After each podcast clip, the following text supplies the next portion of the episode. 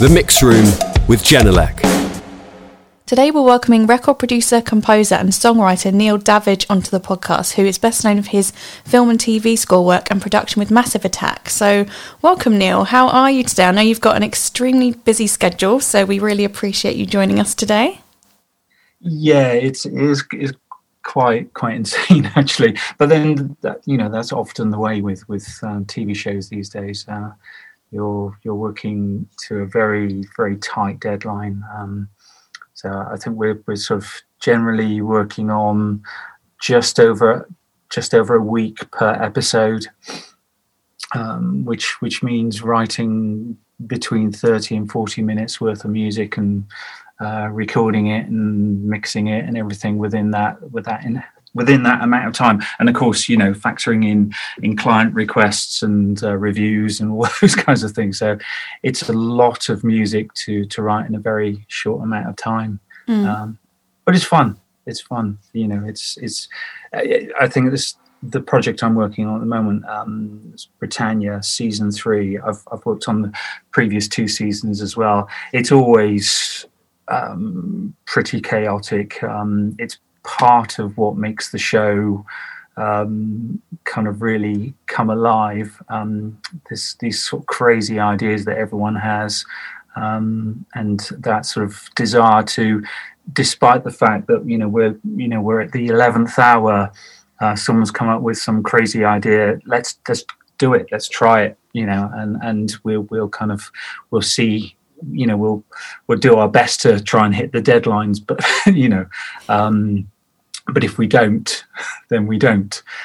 Yeah. Um, it seems seems to be sort of uh, the sort of general general rule you know. Um, so it's it's it's great. It's it's it's fun but it is um, it's quite demanding. Um, it's a it's a seven day a week um, no days off until until you finish the project type project.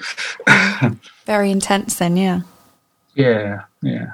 I think um, maybe some people will be surprised to hear about how quick the turnaround is or how little time you have when working in TV. I've certainly got that impression from a lot of the composers that I speak to that work on TV shows that you really don't have a lot of time. You might think someone's perhaps getting all this inspiration, maybe going on a nice country walk or something, but it's probably in reality a bit more like you say, um, seven days a week, probably locked in some kind of studio or home studio. Is that a bit more what it's like? Is that the picture? It, it is, yeah. Well, I've I've I've, I've evolved this thing, um, especially sort of uh, since lockdown, um, working from home, and I, I, live just outside of Bristol, so in, in in the countryside.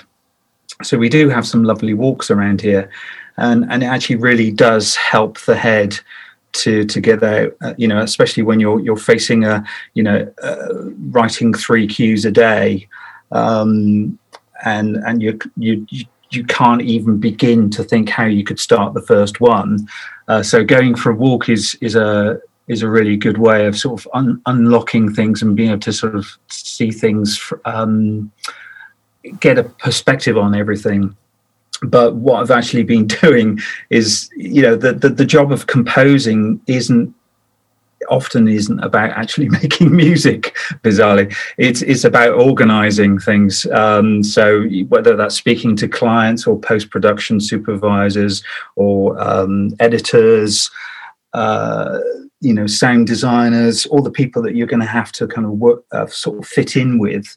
Um, uh, but also you know when you're working on a show like this you have to have a team of people because uh, otherwise you wouldn't be able to get everything done in time. Um, so you you would have you know uh, assistants uh, arrangers musicians uh, orchestrators etc etc so so cutting cutting a, a short story long um, when i go on my walks that's that's when i that's when i phone people.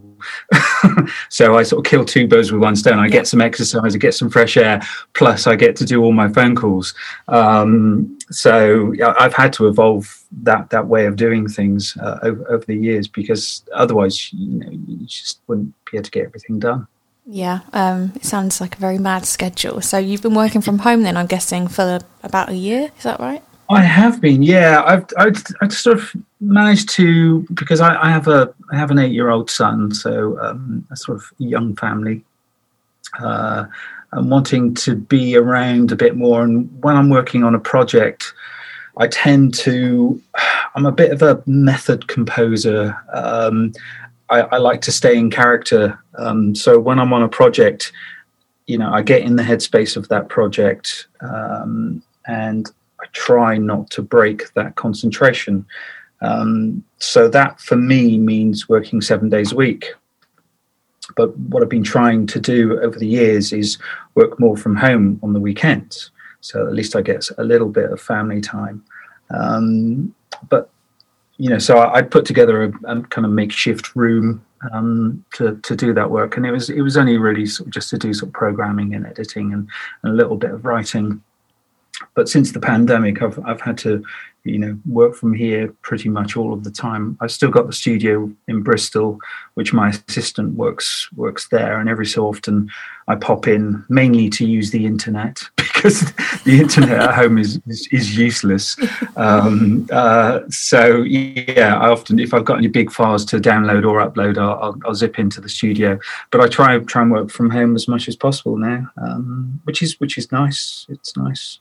And there, there are some frustrations, like I don't really have much natural daylight, and I don't really have room to swing a cat in in my in my little room. But um, but it's it's it's good. You know, it works for me. I've got a reasonable setup and brought all my guitars home, so I, I can you know do a reasonable amount of recording.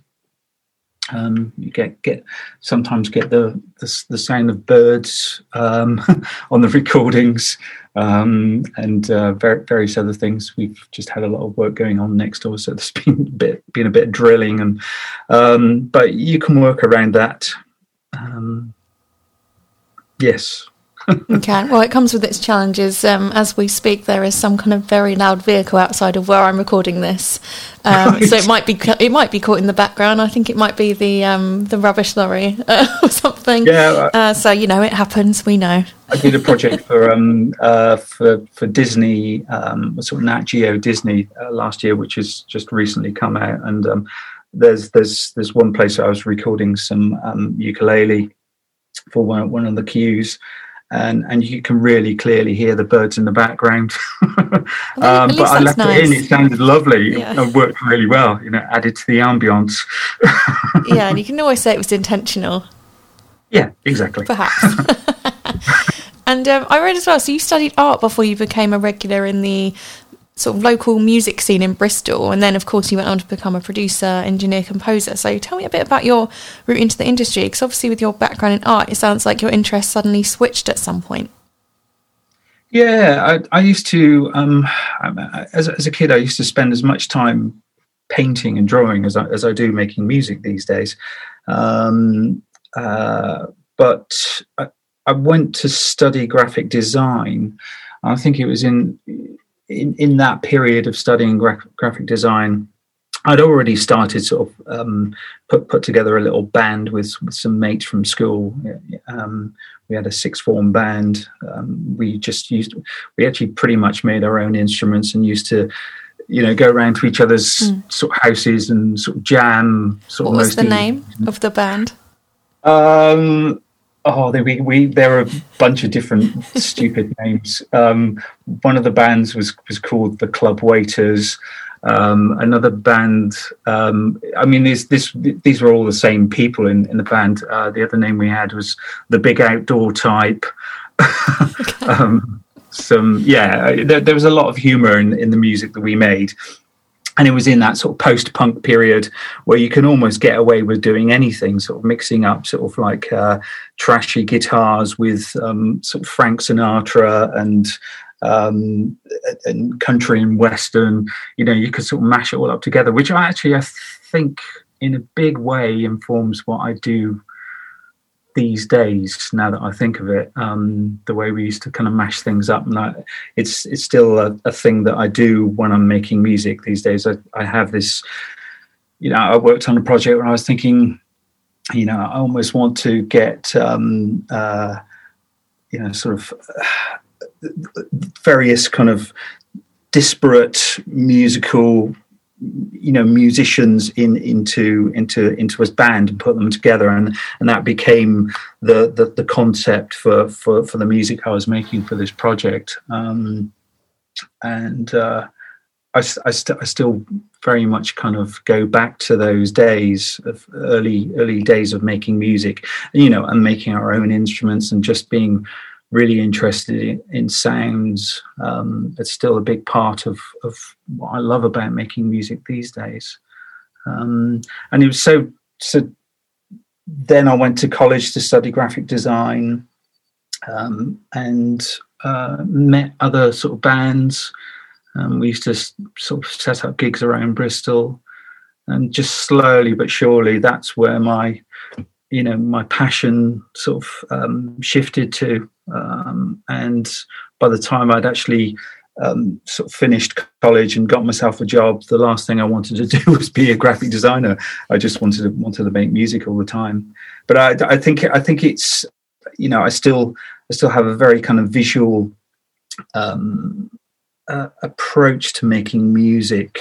Uh, it's it's hard to describe but uh, I I kind of see see how the music should should be formed, um, and I see it in graphic um, kind of graphic images, how I can sort of combine different elements, um, and that really sort of helps me sort of produce. I think um, I think that was a big part of the, all the work that I did with Massive Attack was um, imagining how these pieces of music, how you would juxtapose, you know, one really beautiful melodic thing with something angular and and noisy and something very structured with something very loose. Um, it's it's a it's a concept that sort of helped me um, and it's helped me communicate with other people i think as well people who are maybe visually led themselves. Uh, D from Massive Attack is is is uh, a fantastic artist, um, he spent a lot of his time painting. Um, and so we, we used to often talk about music in a, in a very visual way, and of, of course, a, an emotional way as well, uh, which is which is another big part of it. Um, yeah, sorry, I've probably gone off. off no, no, it's fine, and I could actually, I, I could hear the, the birds in the background as well, so I can tell that you're telling the truth there, which is quite a nice background noise to be honest. Am, yeah.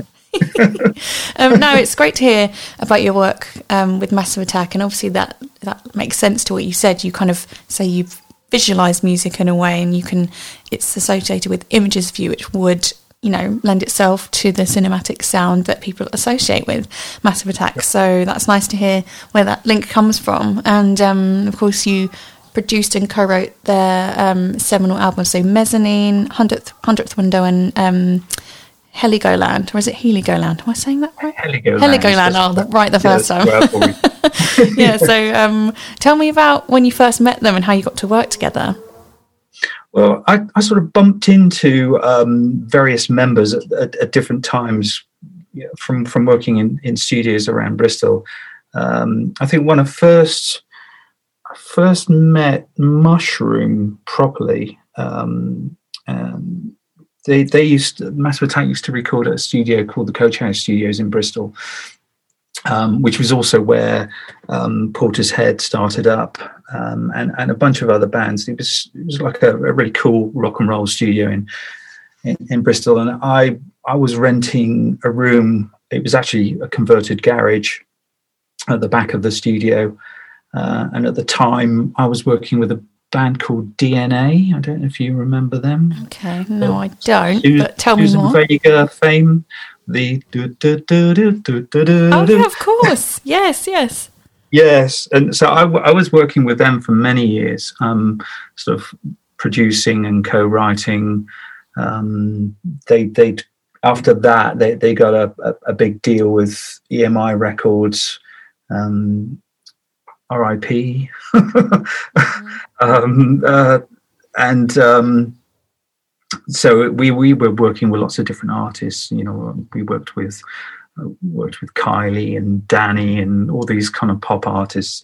Um, and it was during that time that I, I, I bumped into Mushroom from the band, and he and I got chatting about MIDI and various other th- sort of uh, things. And he, he was he was really interested in in technology, and um, I think he found it just very easy to talk to me about all that stuff and ask me questions.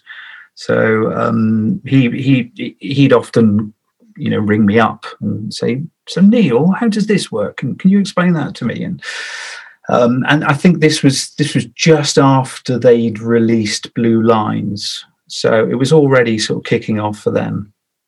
Um, and uh, and then it was kind of a few years later, really, after they they'd released Protection, their second album, and um, they were working with a couple of guys in Bristol uh, called the Insects. Uh, the Insects uh, um, did a lot of work on protection, um, co-wrote and produced a bunch of um, tracks for Massive Attack on that album.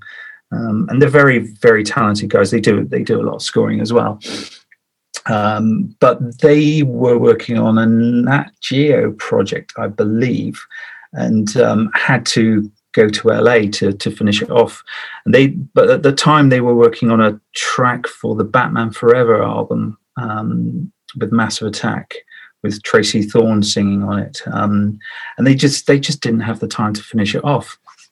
So I got the phone call from from um, their manager, Massive Attack's manager, saying, "Would I be up for, you know, sort of helping out and sort of finishing off the track, uh, essentially co-producing it?" Which you know, I sort of jumped at the chance. So that was the first time I'd actually been in the studio with them, um, and um, I think it was at that point that D and I really got to got to bond um, which I think is is really probably what formed the the sort of decision, informed the decision for me to then go on and, and work with them on on mezzanine. Um, because you know we, we, you know we shared a lot of musical histories. We we've been to many of the same gigs together. You know, I'd say, oh, I remember going to see Stiff, Stiff Little Fingers, and he was like, oh, I was at that gig, and oh, Gang of Four, yeah, I was at that gig as well. And we we found that we we had a love for the same same music, um, and um, I think that really really suited. Um, his I, I, think he right right back then he had ambitions for for mezzanine to to follow a, a different path to to the previous albums, and he wanted to pull in more of that post punk influence um, that had, so greatly informed his you know his his um, young life.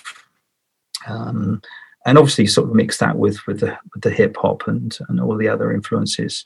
But he wanted to bring some of that, and I, I think he saw me as as an opportunity to to um, kind of more fully grasp that side of of his of his um, love of music. Um, so yeah and so they they i got the phone call and initially i was just, they they they called me their programmer. No they, they called me they called me their engineer. And and i think um, i was i was introduced to people by by their manager uh, you know almost all the time as uh, this is this is neil uh, massive attack's engineer. Um, and it's, it's funny that you should sort of like should mention that you know um, as as one of the things that I do and it's it's actually really so far from the truth. I am not an engineer. I really oh. I make I just make it up as I go along. you know, I, I, find out the information that I need when when I need it, um, and I've I've you know I've learned a lot of things over the years just through um, trial and error um, and necessity. But um, I'm I'm not. I wouldn't call myself an engineer. Uh, I always okay. Okay. Gotcha. I prefer to prefer to get someone else to do that, um, so that I can just focus on on the um, on, on the music and uh, on the performance and uh, on the uh, the emotion. Mm, and obviously, you worked with them for a while. So, how did their signature sound evolve, and how were you part of shaping that? Well, um, well, I, I, I was a, you know, back when we started working on mezzanine, um, I mean, the guys the guys are very talented, um, but they're not traditional musicians. So they, I think Mushroom could play a little bit, but neither um, or, or Grant could, can can play an instrument. So um, they're, they're, they're quite an unconventional band, and I, I, don't even know if if the band if the term band really really suits them. Um, and and it sort of goes beyond Massive Attack goes beyond just the music that they make. There's there's another sort of thing going on there, which I don't really know how to describe it. Uh, so I, I was, you know, I was pretty much the sole kind of musical person in in the setup. So I got to do everything from from um, from programming to to engineer and engineering and recording, uh, playing, um, uh, obviously producing, writing, and even at times, you know, some aspect of managing um, the, the band. So uh, I think just from from from the point of view that you know there wasn't one thing that happened in the studio that I wasn't present for um, meant that you know I had a, a, a, pretty big influence on on things. Um, and you know, and often, often the guys would come in and and and do their thing, and um, and sort of listen to what I'd been working on, and give, you know, tell me what they what they thought and and we'd sit and kind of work things together but then they would go uh, and then i would be left to to make that stuff come together to to kind of fully realize those ideas and you know often that that would happen when i when i was actually working on my own um, so I, I just I, th- I, think by the very fact that I was there so much um, meant that I had a big influence on on what was going on.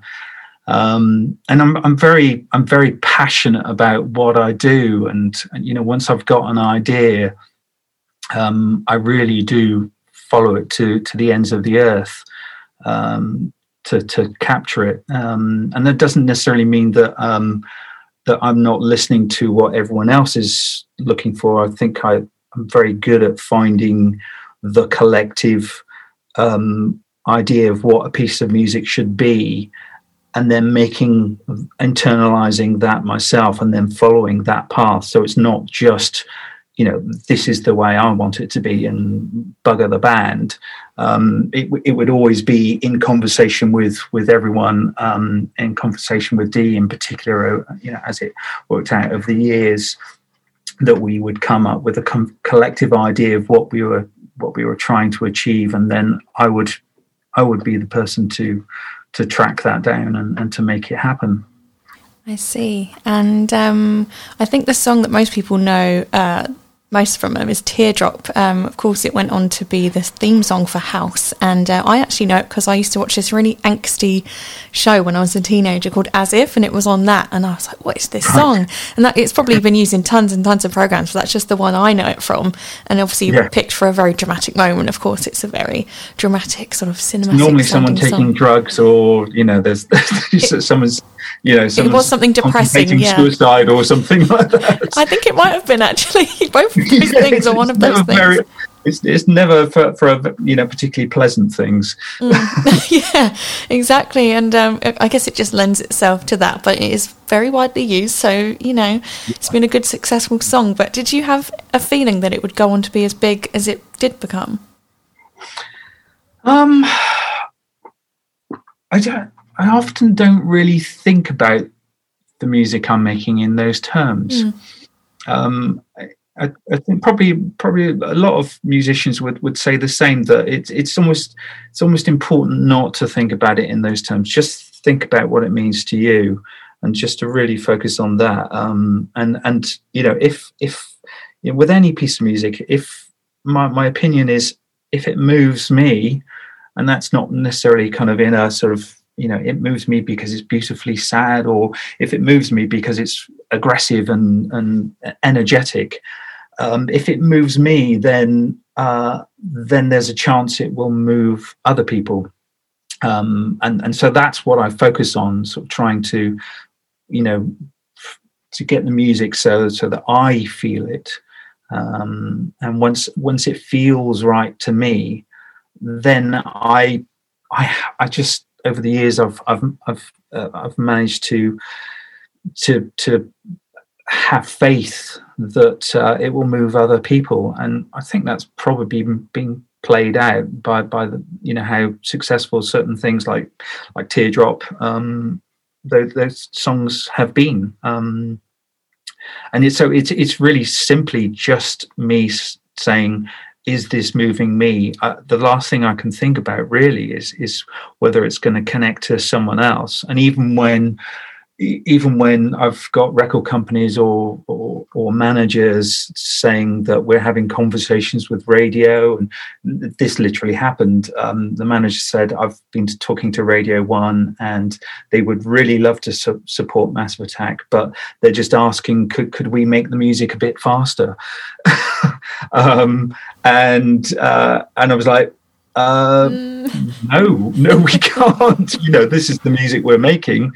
You know, and I think part part of my job as a producer was was to protect the band from all that bullshit, really, um, and and for for for us to be as authentic as we possibly could. You know, if, and if that means making slow music that no one wants to buy, then so be it. You know, I, I, think it's more important to to to be authentic than it is to to try and kind of fit you know all these round pegs into square holes. You know, it it, it just it doesn't work. And I, I I think I think an audience is is perceptive enough to know when it's when it's not honest. Um, and I, I think that one of the reasons why that in particular that album was was so successful successful is because it it was really honest. Um, you know there was a lot that went into to making that album. It took several years. Uh, there was a lot of band infighting um, yes. a lot of working very very long hours trying trying to pull that together and, and to to make it happen. Um, and there's a lot of protecting of of people's integrity. Um, whether it's kind of you know with with Liz, I used to set her up um, to to to sing, and and she, you know, she's she's a, a, a um, she's very nervous of, of, performing in front of other people, which you know um, might seem ridiculous because of how successful she's been as as, as a vocalist, but um, how accomplished she is as as a singer. But that that's, that's the simple truth. She she is really nervous of singing in front of other people. Um, so I, I used to set her up so that she could be in the room on her own and work around her ideas, and then call me when she was ready to to to commit something.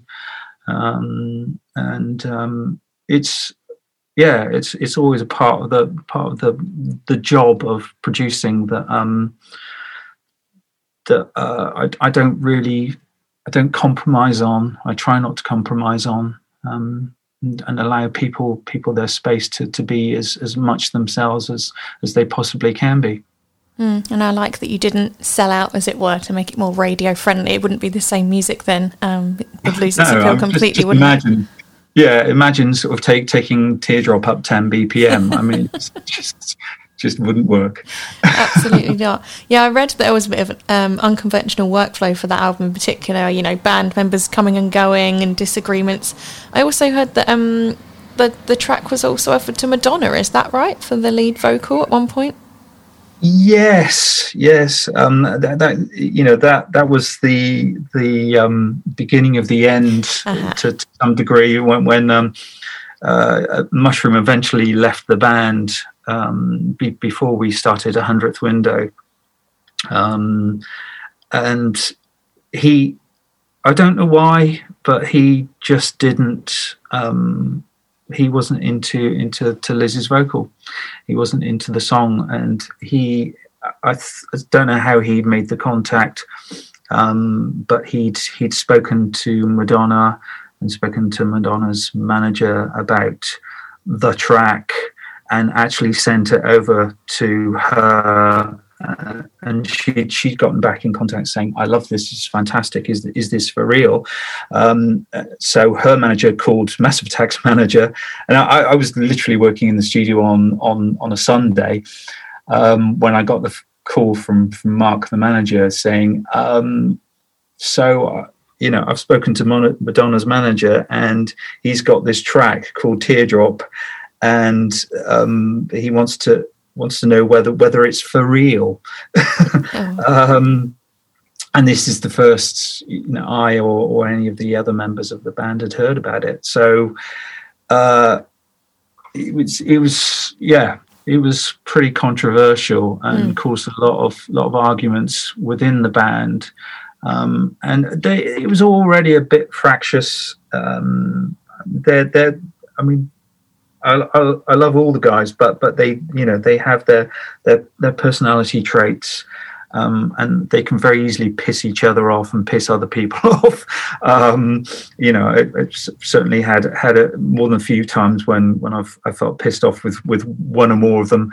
Um, but so and and and they're quite unconventional as well. Again, you know, the term band really doesn't really work for for Massive Attack and it, it just it just led to a situation where I would be in the studio, Mushroom would come in for a couple of hours, uh, and then I'd get a call from the manager saying, Dee wants to come into the studio. Can you let Mushroom know so that he can leave?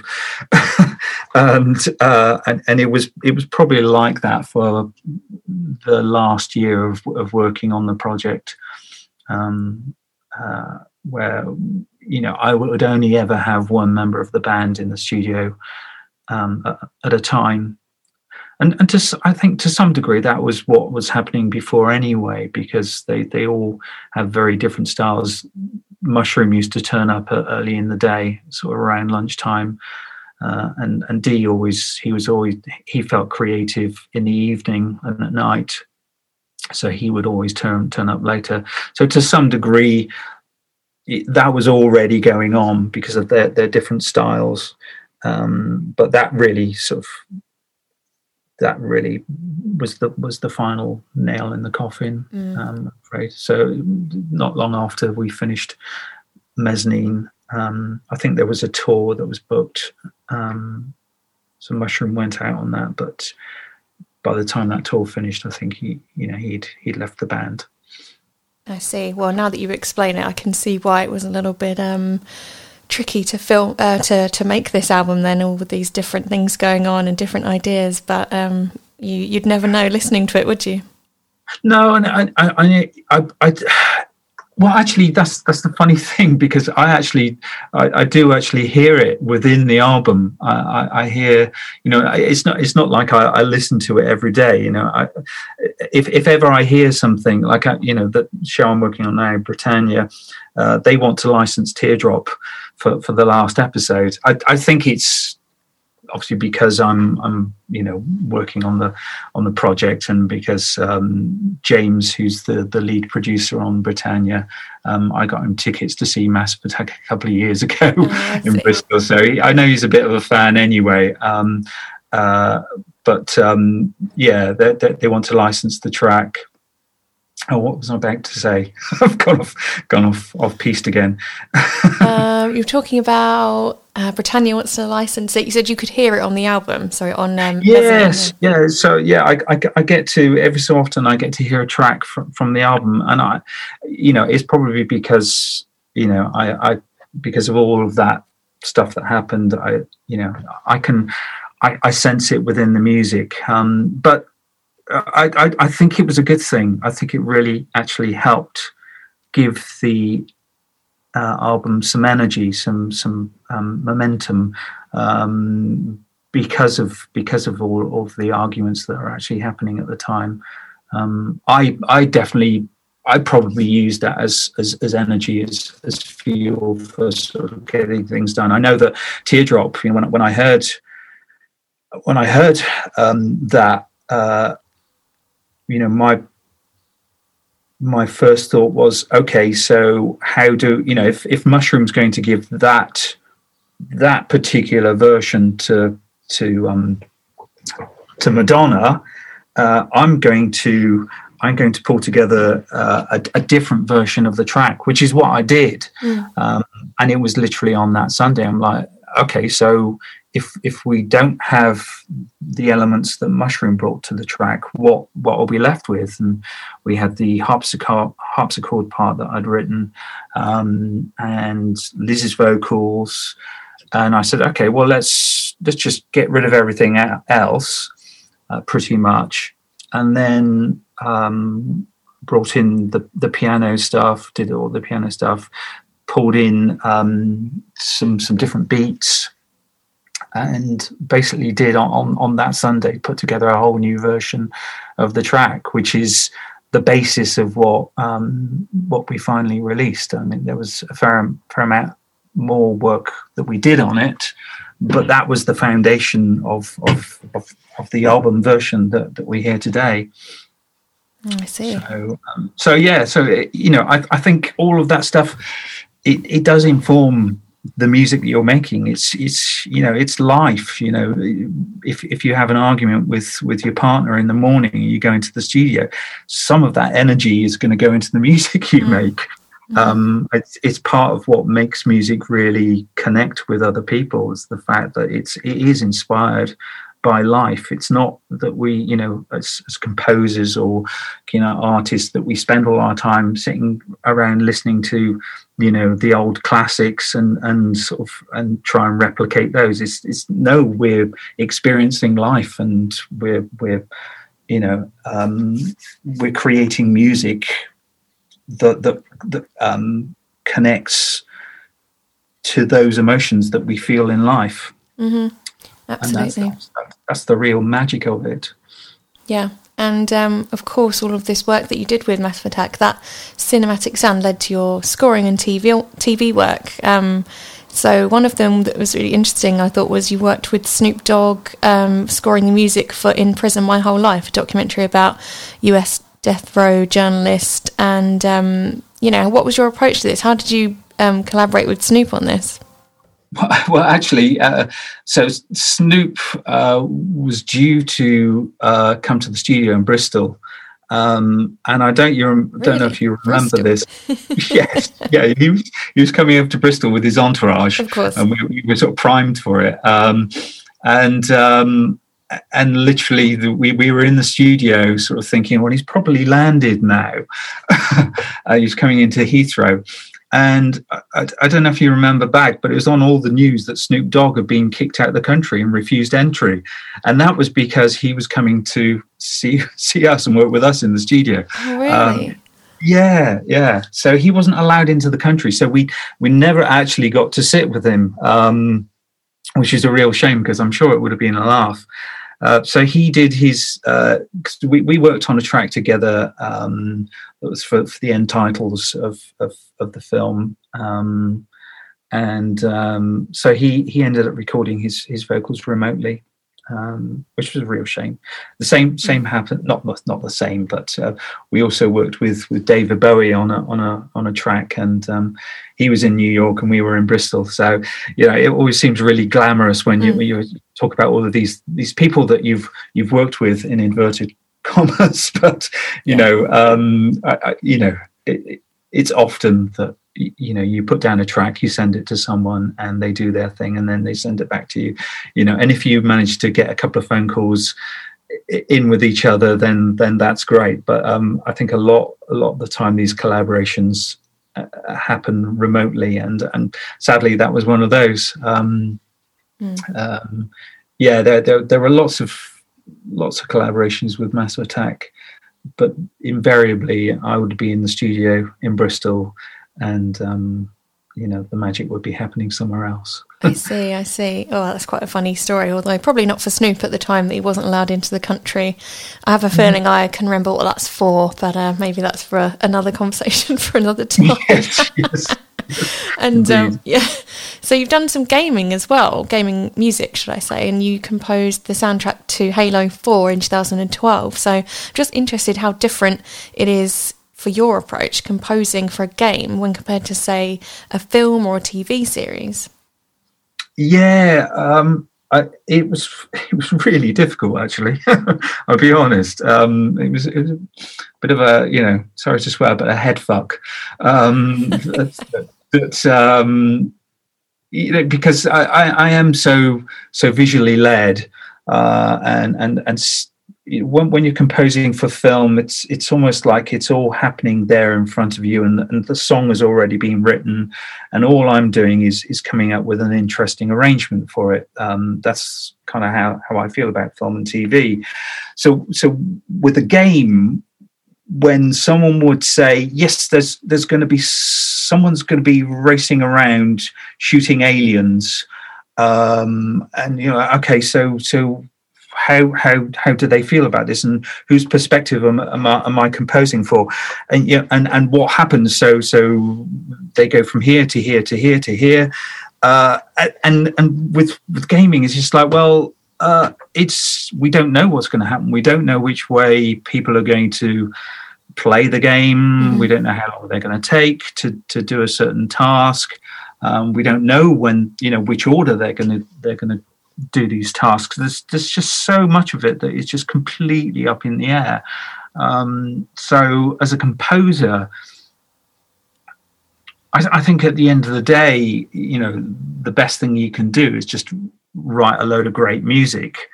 Um, and then ha- hand it over to to the, the people who implement it into the game, and, and hope that it kind of comes together and, and then try sort of tie, try to tie in tie together the, the loose ends. But um, for me I, I, really struggled because I, I really needed to know what was happening with the characters and what they were feeling what they were going through. And that that's always been you know that kind of the human aspect to it has always been where my my interests have have, have, laid. Um, in making music, you know, even back in the days when I was producing sort of pop songs for, for people, I would always be interested in the lyric and you know what what does the lyric mean to to to, to the singer, um, and and I'd want to spend time talking about that um, and, and, investing our energies in, into that, you know, and ultimately, you know, I'd be told by the A&R guy, you know, that's not interest, that's not important, you know, all I care about is the hook. Um, so working on a game uh, where literally I just had a few artists' impressions mm. um, uh, to to to go off uh, in writing music was was was a real struggle. I, you know I got there in the end, but um, it, uh, I, I did find it quite frustrating get getting my head around the concept. I think I, I understand it. You know, by the time I got to the end of working on the project, I, I understood understood the process more, and, and found a way to to un, unlock or, or to get to, to to get what I needed. Mm. Um, from the project in order to actually make the music that they needed. Um, but it was it was not a straightforward process, and, and, at times I felt like I'm just generating music in, in a kind of, uh, you know, in, in, a random fashion, mm. um, uh, in in order to to uh, just give them as many minutes of of, of, of music as possible. Um, I know you're a big Genelec fan as well, and you've got three systems, haven't you? You've had your trusty pair of 1030As since working with Massive Attack in the 90s, and they're now yeah. in your hastily together, uh, put together sort of pandemic home, home studio, as you were. So they've clearly been your touchstone monitors ever since. So what's made with you stick with stick with those the whole time? I don't know what it is. There's just something about them that feels like it's part like they're part of the family in a weird way. Um, I mean, I know, I know it's actually it's the sound as well that that's important. Um, but I just, um, I think uh, they're, they're they're not particularly hyped, which is really nice. But they don't sound like NS10s, like sort of mm. like boxes. there's there's just a sort of a clarity to them. They, you know, there's there's they're not particularly particularly bassy speakers, but I know I, I can hear what I need to hear on them.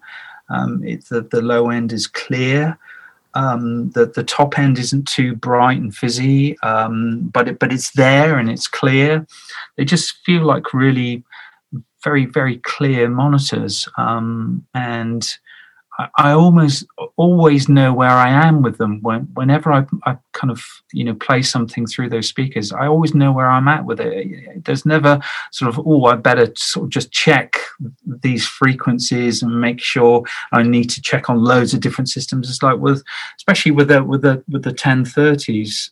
Uh, I don't know. They they just feel they feel like um, like real life, really, in, a, in a bizarre way. Um, they they feel like that's the music without any without any sort of hyping, um, which is which is really nice to know. Um, and they're they're not tiring speakers as well. I think that you know I can listen to them for hours and hours and days and days and months and months.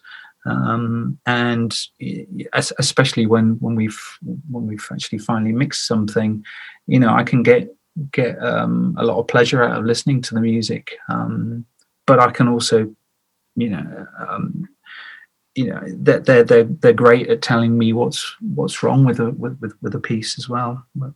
Um, so so they're, they're good from the point of view of of just writing, which most of the time that's what I'm doing. I'm writing and arranging. Um, I'm, I don't really do I, I, don't do the final mixes these days. Um, I get someone else to do that for me. Um, Rupert Coulson, who um, is one of the Air Studios engineers, mm-hmm. Um, he, he, does does all my mixing these days. But you know, I, I, do. I'm balancing as as I go, and and I'm playing around with sounds. So I do, you know, I do sort of touch on on mixing. Um, he's but it always goes finally through him um, so it's, it's, it's always great, you know, when he sends me a bunch of mixes and I just sit down and I listen to them and it's it's really pleasurable. So I think they're just really good all round monitors. Um, they feel for me like part of the family. Mm. I've I've whenever I've I've actually done music uh, done mixes myself on the speakers, they translate really well on other systems. Um, so yeah, I, I, I just trust them, and and I think it's it's really. It, when there there are so many variables um, when when you're making music, uh, you just need those those sort of things that are stable that you know you can count on and your your speakers I, I, that's just a fundamental you know to to really know those speakers and really have spent a lot of your life listening to to music through those speakers whether it's just music for pleasure or or, or, or your work. Um, is is uh, it's fantastic to have that um, have it that, that there and it re- they really are my my touchstone touchstones. I'm mean, not just touchstone monitors, but touchstone as far as making music um, to to to to really know where I'm at with with whatever I'm working on. Mm, clearly, you can really tell from listening to you talk about them and how intrinsic they've been for you. And clearly, you've stuck with them since the 90s, so that's um, incredible, really. Were they the first Genelecs you ever started using then? Or was it a different model? I'm trying to think. I, I, think I might have bought the 1032s first. Okay. Um, uh, and I, yeah, I believe that's, yeah, so that they were sort of towards the end of the 90s. And then quite quickly after that, I got the, the 1030s. Um, uh, and uh, I think I was I was using the 1032s for quite a long time as as my main monitors, uh, but I, I, found myself more and more going to, to the 1030s as as as, as the um, as my my main setup, mm. um, and just turn, turning on the 1032s just just when when when I I was working with other people really when when I just needed to um, connect more with uh, the other people in the room. Mm. When I was ever ever working on my own, it was the 1030s, um, and that's pretty much the same the way that I work now. At, at, at, home, I have the 1030s, so I've, I brought those back from the studio. I've got the 1032 set up at the studio. I've got the 5.1 s- surround system there as well, which um, every so often I, I, sort of check check mixes on. Um, I don't really tend to work in 5.1 myself. Um, every so often, I might, you know, Rupert might come down and actually mix something in, in, in my studio. So we'll set up a system there, and you know, he he actually really likes them. He's he's he's worked on that system um, a, a, few times. Mm, okay. Uh, yeah. Excellent. And obviously, you're working in your makeshift studio. So, how have the speakers adapted in there? It's it's a massive compromise, uh, and I certainly wasn't meant to be working in here seven days a week. Um, but I don't really have much choice at the moment. I am planning to to to build a studio in the garden, and we've we're sort of we've we've got we've got the plans. Um, we're just looking for for planning approval. Um, I was hoping to be in this summer, um, but it's probably going to be more likely mm. sort of November um, because I've, I've, got another project starting pretty much straight after Britannia finishes in um, Britannia finishes in second week of July, and then I think I've got this other project starting at the end of July, which will take me up to sort of uh, middle of November, I think. Um, so, uh, I mean, at that point, I will be um, looking at how you know how the room sounds, but this studio at home is just like I don't really have much choice. I have I have to work here, mm-hmm. um, and um, and uh, and I'm I'm not mixing here. And I the the Genelecs they sound pretty damn good. Um, I have to say in this room. So it's it's a it's a small room, but um, but but it's it it serves its purpose at, at, at the moment. Mm. And have you been using um, that very studio and those Genelecs on Britannia then, and all your recent stuff? Yeah, yeah, yeah. The last, um, so I was working on a show called All or Nothing for Amazon beginning of last year. Um, it's about um, Tottenham Hotspur. Um, so that was the first project that I, I did in lockdown, um, and I, and I brought you know a bunch of things back from the studio, and including the, the Genelecs, um, so that I could work on that. And then, and then after that, we went into a project called Earth Moods, which is on Disney Plus at the moment. Um, uh, which you know, I mean, this this setup worked really well on that. I mean, it was. I think we we had we had a bit more time to work on that project project which was nice. Um, I, th- I, think we had three weeks per per, per episode or, or per film. Um, but it uh, and, and and I did a lot of recording myself at home a lot of um, guitar guitar work um, playing uke um, various other things. Um, yeah and the, the, the system kind of works. It's you know I've got stuff around is not particularly professional. You know, um, kind of having to having to make do. But I've I've got what I need to make music, and that, you know, I, I think it's one of the things these days is, is you don't actually really need a huge amount to to make music. You just you just need imagination. Um, and passion really there's there's the there's the two fundamentals of making good music mm and enough time in the day to do it, which I'm guessing you currently oh, don't have. yeah, that goes a long way. yes, it does. Um, speaking of which, Neil, I think I've taken up quite enough of your time for today, and you need to get back to um, sorting out this stuff for Britannia, don't you? So, um, thank you so much for taking this time out of your day. I know you're so busy on this project. We really appreciate you joining us on the podcast today. Oh, it's been a pleasure. It was uh, lovely to speak to you and to you as well, and just to find out about your workflow and the projects you've done, and just hearing about all your historic projects with Massive Attack. It's just incredible to hear firsthand what went into making these big albums. Um, you never know what's going on behind the scenes, I suppose, do you? You really don't. know. there's there's a there's a lot of life going on behind all, all of that stuff. Mm, mm-hmm. um, there, there are many more stories. Okay, well perhaps Maybe I'll we can write the book one day. Yes, yes. I was saying perhaps we could hear about those another time, but um, after your project's done, of course. So I will let you go. Thank you again so right. much, and I hope best of luck with the project and getting it all finished and everything. Oh, thanks very much. You're very welcome. All right, bye then. Bye-bye. Bye.